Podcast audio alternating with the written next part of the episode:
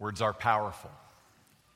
They have the ability to reshape our understanding of history and to point us in a different direction of the future. And they can do that both for good and for evil.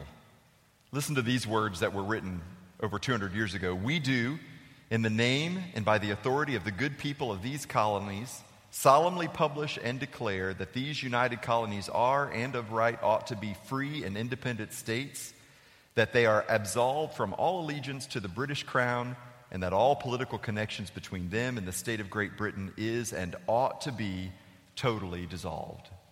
The Declaration of Independence, signed on July 4th, 1976. Just words, but words that had a profound impact and that changed the course of history. Let me read to you some more words.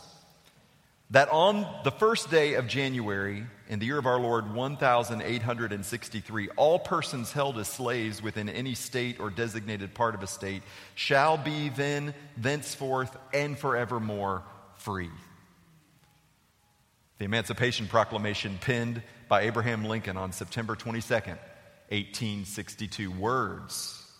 Words that reshaped a nation, words that reshaped the destiny, not just of a nation, but of people in a nation and descendants that would change the course and the trajectory forever.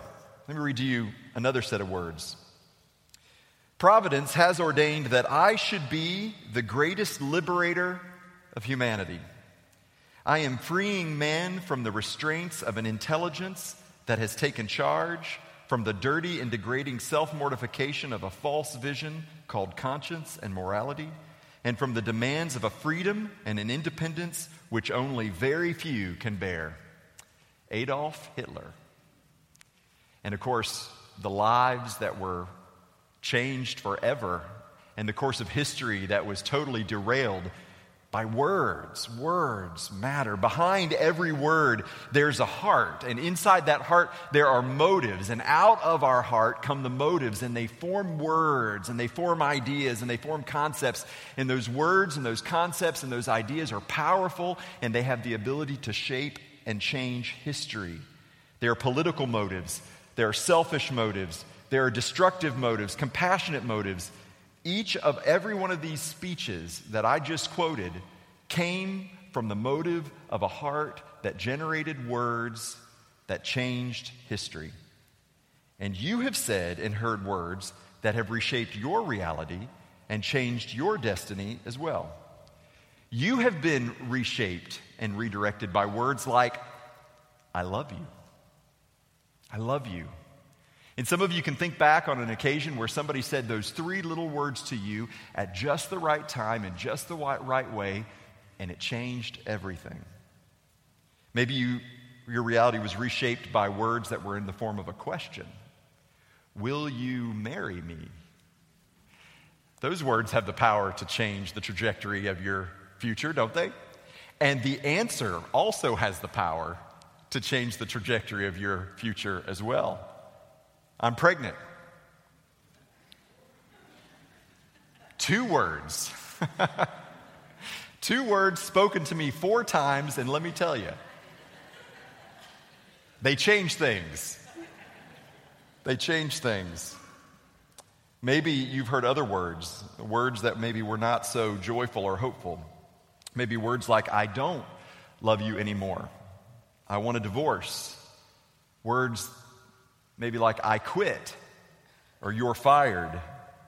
Now, these words may not have reshaped world history, but they have reshaped yours and your family's, and they've had a profound impact on you. You don't have to think long to come up with conversations and words that were said that had power to reshape your destiny, that had power to redefine your history and give you a different perspective on the situation in which you found yourself. We have been talking for several weeks about the tongue.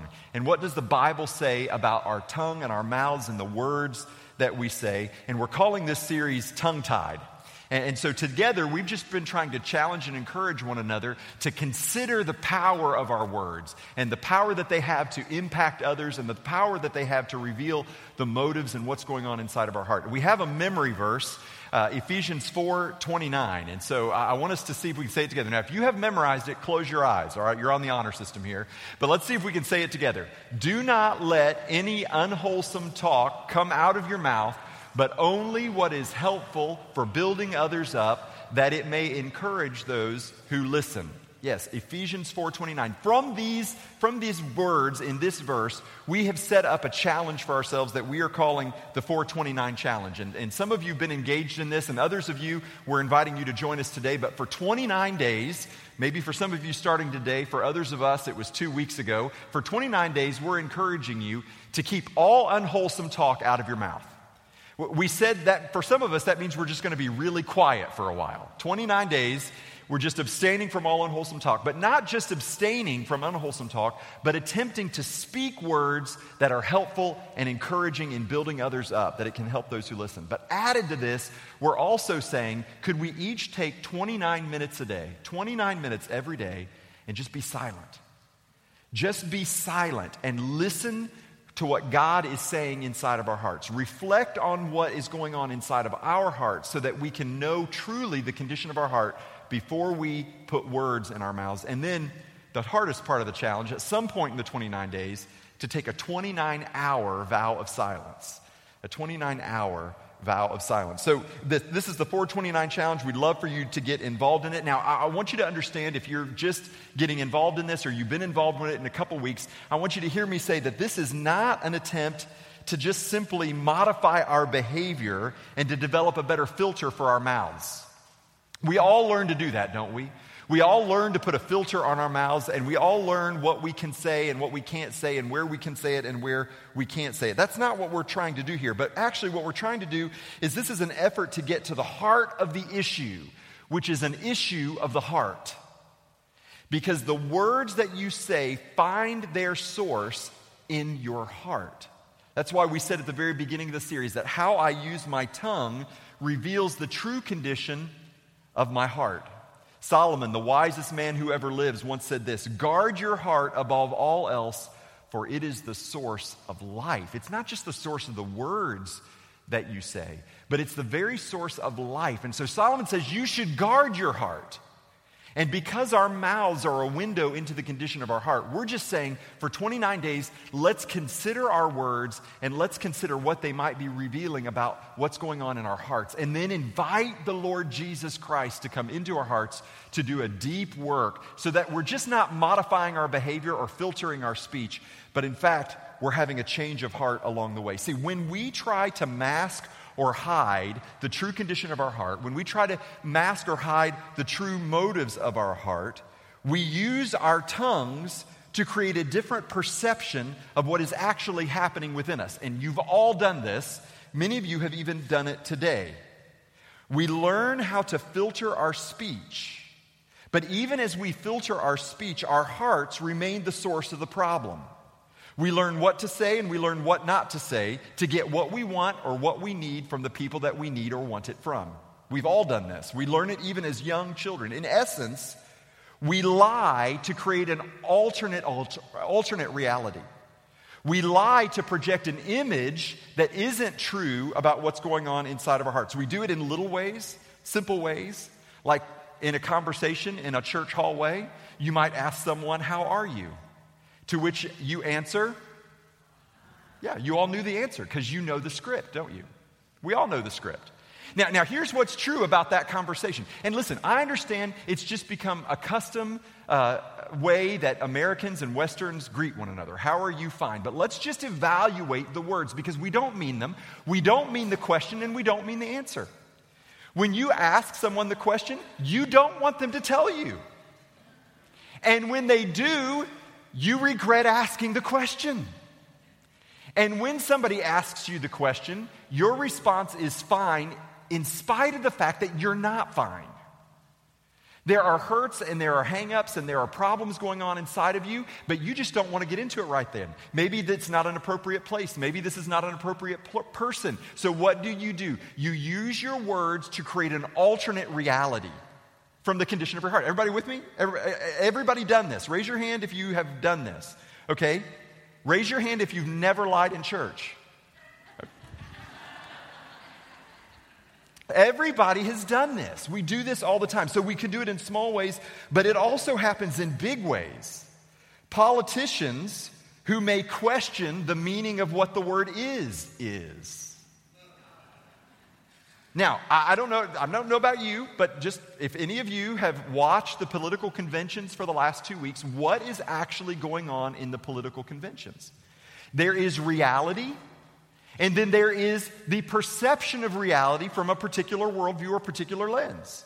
And what do politicians do? They spin words to change people's perception of reality. That's what they do. And here's what we do. Here's what we do as citizens and as people in the country.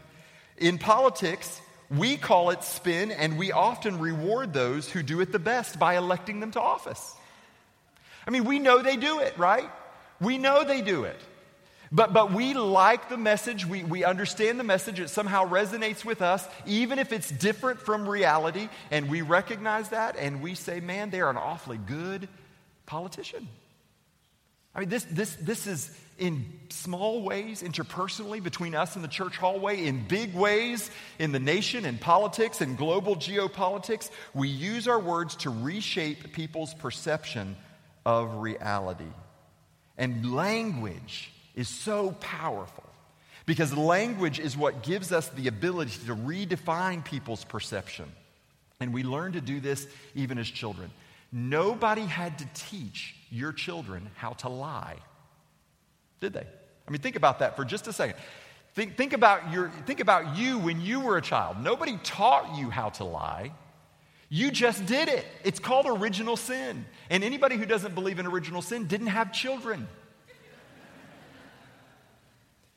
Because it's part of our broken human nature that we seek to reshape reality by using our words. Now, I want to share with you some data that I read in a January 2016 edition of an article in Psychology Today. This is really interesting, and this is going to step on some toes, okay? So if you're here today and you're single, this first one is for you. People who are in a dating relationship, listen to this now, if you're in a dating relationship, people who are in dating relationships lie to each other in 1 out of every 2 conversations. So if you're here and you're dating, maybe you should question whether you should be dating, because here's what's going on. 1 out of every 2 conversations, the person is lying to you, and likely 1 out of every 2 conversations, you are lying to that person. Why? Because what do you do when you're dating someone? You seek to put the very best image of yourself forward. You seek to project the very best of yourself. And so there may just be little white lies along the way, at least nothing big, but maybe just in a way to project the better image of yourself because you're trying to get another date. I mean, maybe one of the ways, if you don't want to date somebody anymore, is just tell them the truth. And you might not have to worry about it again. But listen, it gets a little better because if you marry that person, married people only lie to each other 1 out of every 10 conversations. So married people are 90% truthful with each other, whereas people who are in a dating relationship are only 50% truthful with each other. All right, any of you who are here who are going to college or you have children in college, especially you mothers, listen to this. College students lie to their mothers 1 out of every 2 conversations. Why do they do it? Because they're wanting to project a different image of reality to their mamas than what is actually happening. Now, it got real uncomfortable in here for some folks. A doctor by the name of Bella DePaulo, a psychologist at the University of Virginia, studied 147 people between the ages of 18 and 71, requiring them to keep a diary of all the falsehoods they told over the course of a week. Most people, she found, lie once or twice a day. Both men and women lie approximately a fifth of all of their social exchanges lasting 10 or more minutes. So if you're in a conversation with somebody and the conversation is more than 10 minutes, there's a 20% chance that they just lied to you, according to this person's statistics. Over the course of a week, people deceive about 30% of those with whom they're in contact with on a one-on-one basis. Now listen, some of these lies you would classify, you might not even classify as a lie. They're just coloring the truth a little bit, just spinning reality, just spinning the perception just a little bit. But in these conversations across the board, every age group, gender, every life setting, this is sort of how we communicate to each other. And people don't do it for the most part with the intention of lying. Why do they do it? They do it to try to shape the other person's perception of reality. Listen to this. This is the big idea that I want us to take away from today and understand that human words can alter our perception of reality, but only God's word defines it. Human words are powerful, and they have the power to alter our perception of reality. But our human words do not have the ability to create what is real. Only God's word has the ability to do that. Now, this idea, this concept, really is best explained through the very first story that we find recorded in the Bible. So if you have a Bible this morning, I invite you to open to Genesis chapter 1. We're going to look at chapter 1, 2, and 3 together. And this story, it really encapsulates this idea, and I think it has something really important to say to us about the way we use our words and the power of our words. So Genesis chapter 1 through 3. Now, what you'll find in Genesis 1, and if it's been a while since you've read Genesis chapter 1, I encourage you to go home and read it. We're not going to read through it today, but you can just look it over here and you'll see what I'm talking about. Genesis 1 is a poem. We don't see it in English as a poem, but in Hebrew it's a poem, and there's a cadence to it. There's a rhythm to this poem. And the rhythm of the poem and the words that are used in the poem are really, really important. Because God created the world by speaking. He said, "Let there be light," and there was light. He said, "Let the dry ground be gathered up and separated from the sea," and it happened.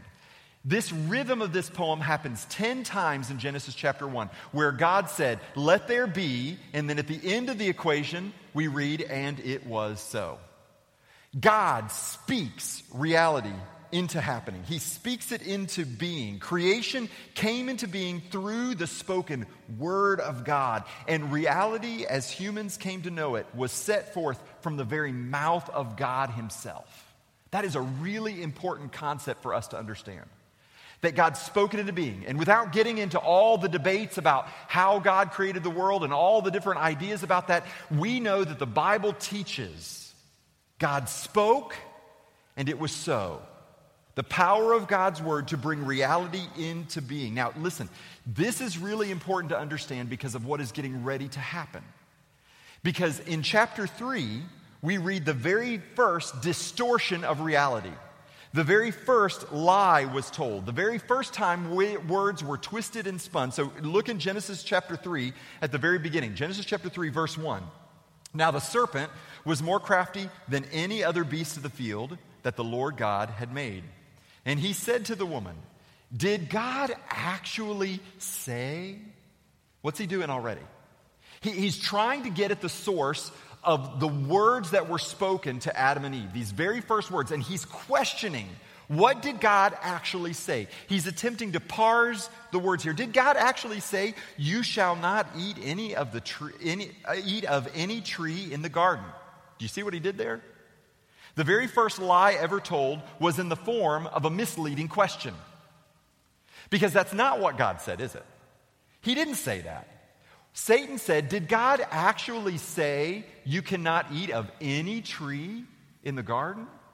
There's deception there. There's an attempt to spin God's command. This is why Jesus in John chapter 8, verse 44, calls Satan the father of lies. Because the very first lie ever told in the Bible was told by the serpent to Eve in an attempt to try to change Eve's perception of reality. Look with me at verse 2 and 3.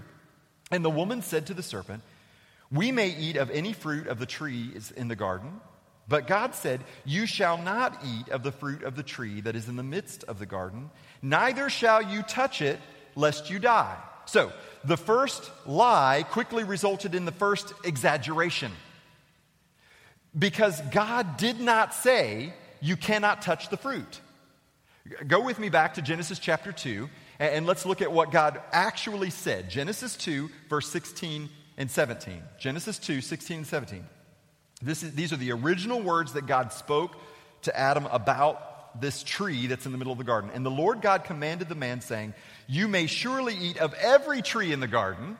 Okay, so we already see how Satan manipulated and twisted God's words. You may eat of every tree in the garden, but of the tree of knowledge of good and evil you shall not eat, for in the day you eat it, you will surely die.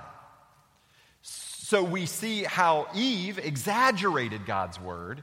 Satan twisted God's words into a misleading question. And what we find in Eve's words is really interesting. We could spend a whole nother lesson on this idea. But in Eve's comment about God said we may not even touch it, it's the first example of legalism in the Bible. What do I mean by that? Well, legalism is the practice of setting up rules which only have the purpose of keeping us from breaking other rules. That's legalism. And so what did Eve do? Eve said, you may not even touch it. Did God say that? God did not say that. It was an exaggeration. But what was Eve doing? Eve was setting up another rule in order to keep her and keep Adam, keep humanity from breaking the rule that God did say. This is an effort to modify people's behavior, and we do it all the time. We add to God's word all the time in an attempt to keep people from breaking what God actually said. And it's dangerous, and it's misleading. And ultimately what happened here is by breaking the rule that God didn't set up, Adam and Eve were much quicker to break the rule that he did set up. Because God's words were not intended to simply modify humanity's behavior. God's words were issues of the human heart. Behavior modification only has to do with our actions, and God is always more interested in the condition of our heart. And when we are willing to twist and spin and exaggerate God's word, we set people up to just accept behavior modification as enough. And behavior modification is never enough because God is far more interested in the condition of your heart. Verse 4, but the serpent said to the woman, you will not surely die. Now, let's just hold on to that a minute. We're going to come back to that in a minute. You will not surely die, for God knows that when you eat of it, your eyes will be opened and you will be like God, knowing good and evil. So when the woman saw that the tree was good for food and that it was a delight to the eye and that the tree was to be desired to make one wise, she took of its fruit and ate, and she also gave some to her husband who was with her, and he ate. Now, there are three ways in which reality is being twisted and spun in this encounter. First, you see that Satan just lies.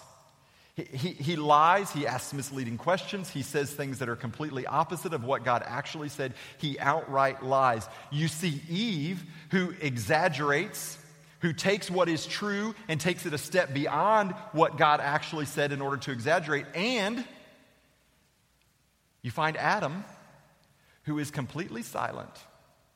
And in his silence, he does as much or more to twist the perception of reality than anything Eve said. Because Adam knew the truth and yet failed to speak the truth when given the opportunity and the need arose.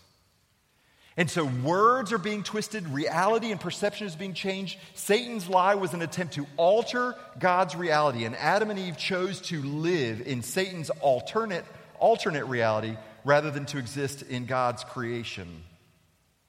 And don't we do that all the time? Satan's lie sounds so much better than what reality is.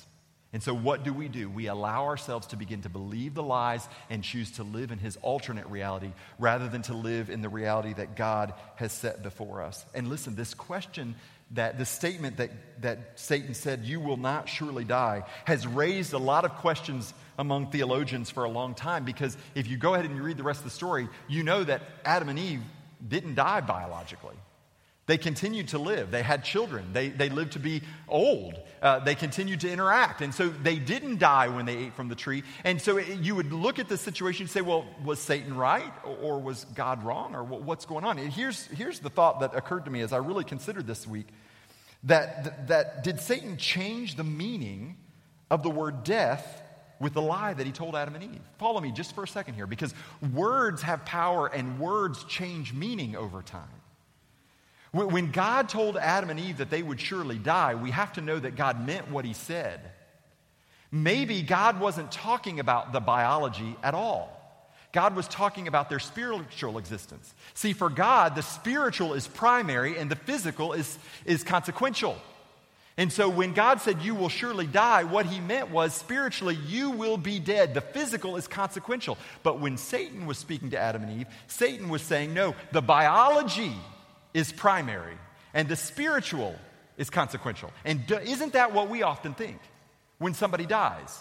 We think about the biology of it, and then the spiritual is consequential, when perhaps from the very beginning of time, God had always intended that the spiritual life was the primary and the physical life was consequential. But because of Satan's misleading statement, reality and the way we understand death has been altered, and we still believe that lie today. We still make physical the primary and spiritual consequential. And so we believe the lie in some ways still to this point, but the Bible is consistent on this. Listen to what Paul said to the Ephesians, Ephesians 2:1. He said to them, these are people who used to be far away from God. They used to be far away from Christ. They came to faith in Christ. And then he said to them, you were dead in your sins and trespasses.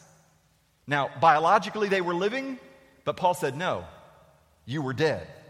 Genesis 3, verse 7. Then the eyes of both were opened, and they knew that they were naked, and they sewed fig leaves together and made for themselves loincloths. And this is humanity's very first cover-up. They're trying to cover up what's happening. And we continue to use words to try to sew fig leaves together to create alternate realities. We try to do this for ourselves in an attempt to cover up the truth about our condition. We lie to ourselves and we lie to others. And listen to some of the ways we do it. It's no big deal. Everyone does it. No, they don't. No, they don't. I can stop anytime I want. She'll never know. He'll never find out. It doesn't hurt anyone else, so how can it be wrong? It's just this one time. Lies, fig leaves that we sew together to try to cover up what's really going on, what's really happening in the depths of our heart, words that we use to try to change reality.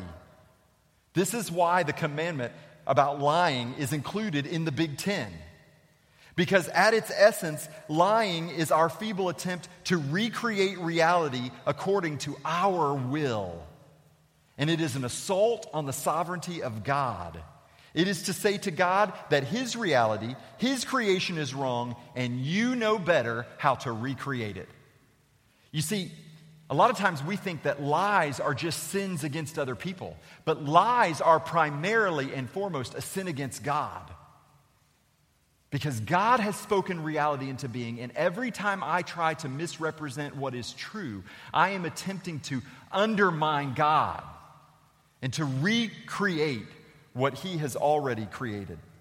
It's interesting to me, in a book called Lies, Lies, Lies, The Psychology of Deceit, Dr. Charles Ford points out that people who are suffering from depression, many of you in here maybe have had a loved one, or you yourself have battled depression. You may know this is true firsthand. People who suffer from depression, battle depression, are actually among the most honest people in all their interactions with others and with themselves, and this has led some people to speculate that a certain amount of self-deception, basically lying to yourself, is essential for good mental health.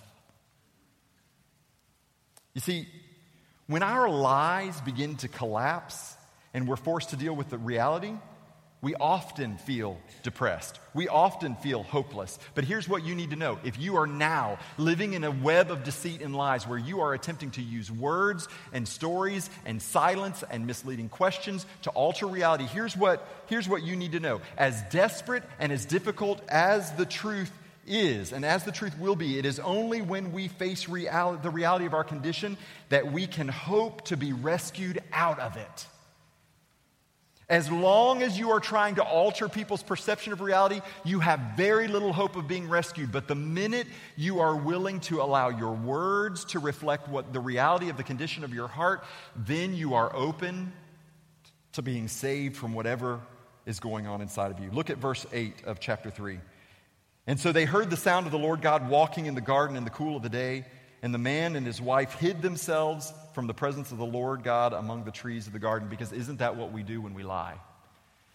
I mean, we can lie to our spouse, you can lie to your children, you can lie to your coworkers, you can lie to your friends. You can lie to the entire American public. You can lie to people on social media. But you can't lie to God. And somewhere deep inside of your heart, you know that.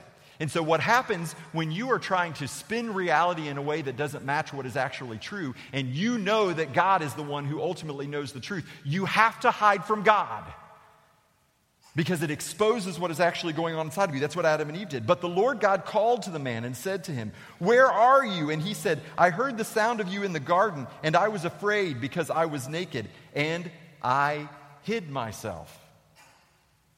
And then, of course, from there, the story goes on, and God begins to reveal to Adam and to Eve the consequences of their sin. But now I want you to look down with me at verse 21, because Genesis 3:21 is one of the most powerful verses, I think, in the entire book of Genesis. Listen to what God did after he tells them what's going to happen, the consequences of their deceit, the consequences of their broken choices. He says this. The writer tells us this. "And the Lord God made for Adam and for his wife garments of skin, and he clothed them." Do you know what that means? That the very first time blood was shed on the earth, the very first time, was God himself making a sacrifice, shedding the blood, so that the brokenness of humanity might be covered up. That it was God himself who clothed Adam and Eve in their nakedness. And it is a picture of the gospel. It's the first picture of what is to come when God himself would take on flesh and come to earth, and where Jesus Christ himself would die the sacrificial death on the cross, that your sins might be covered. That God broke into all time and space when he said, "Let there be," and there was. And then he did it again in the midst of all the deceit and all the lies, the web of lies, the fabric of lies that humanity had spun over time. And then 2,000 years ago, the Word of God penetrates the lies once again to recreate God's ultimate reality.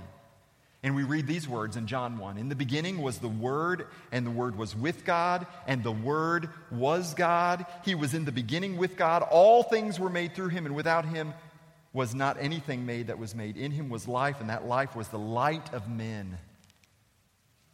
And the Word,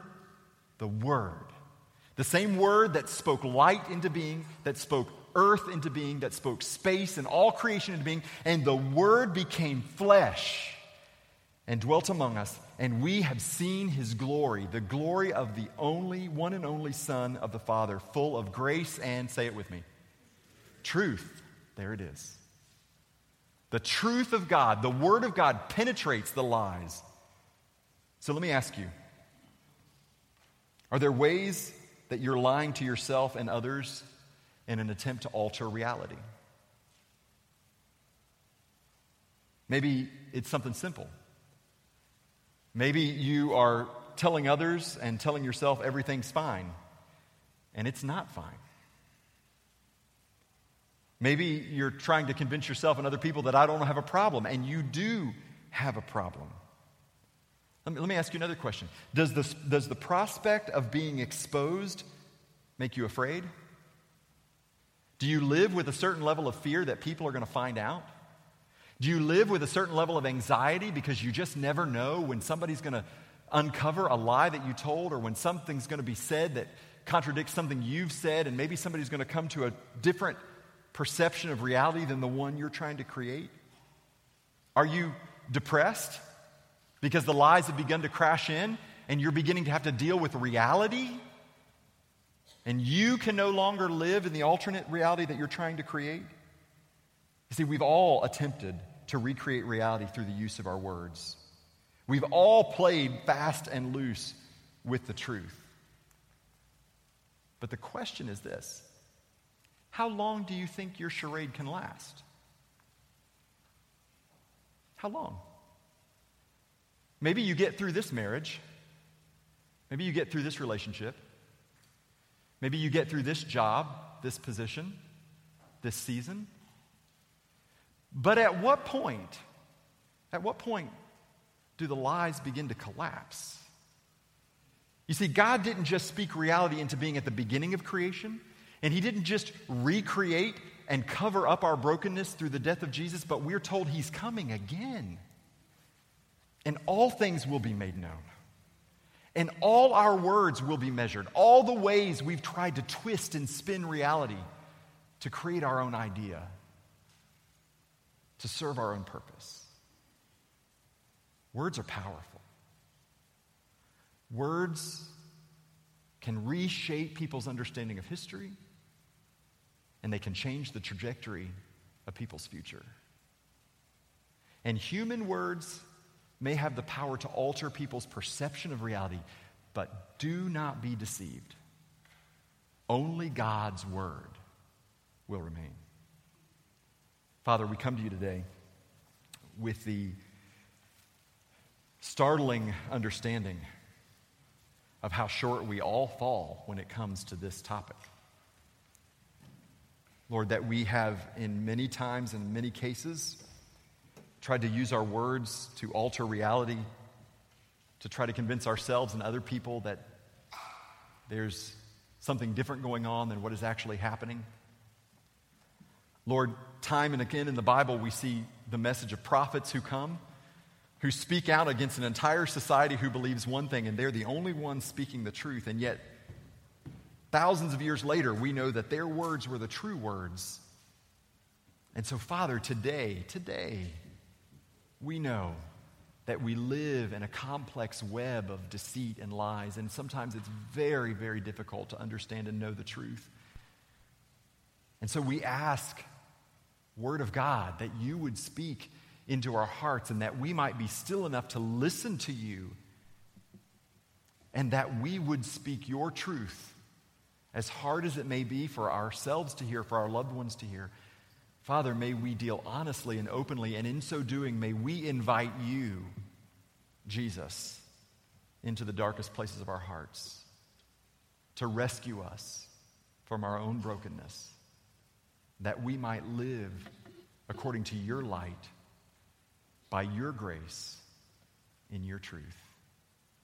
Father, today for those who are here, who maybe have been caught in this web of deception for years and years, and today want to escape that, I pray that they would reach out to Jesus, the one whose blood was shed, that their sins might be covered. For those of us who have been rescued by the sacrifice of Christ, and yet we still find ourselves misusing our words to attempt to alter your reality, Lord, today may we be convicted again, and may we seek to live in your light, even as you are in the light. Father, we pray this in the powerful name of the one who came full of grace and truth, Jesus Christ. Amen.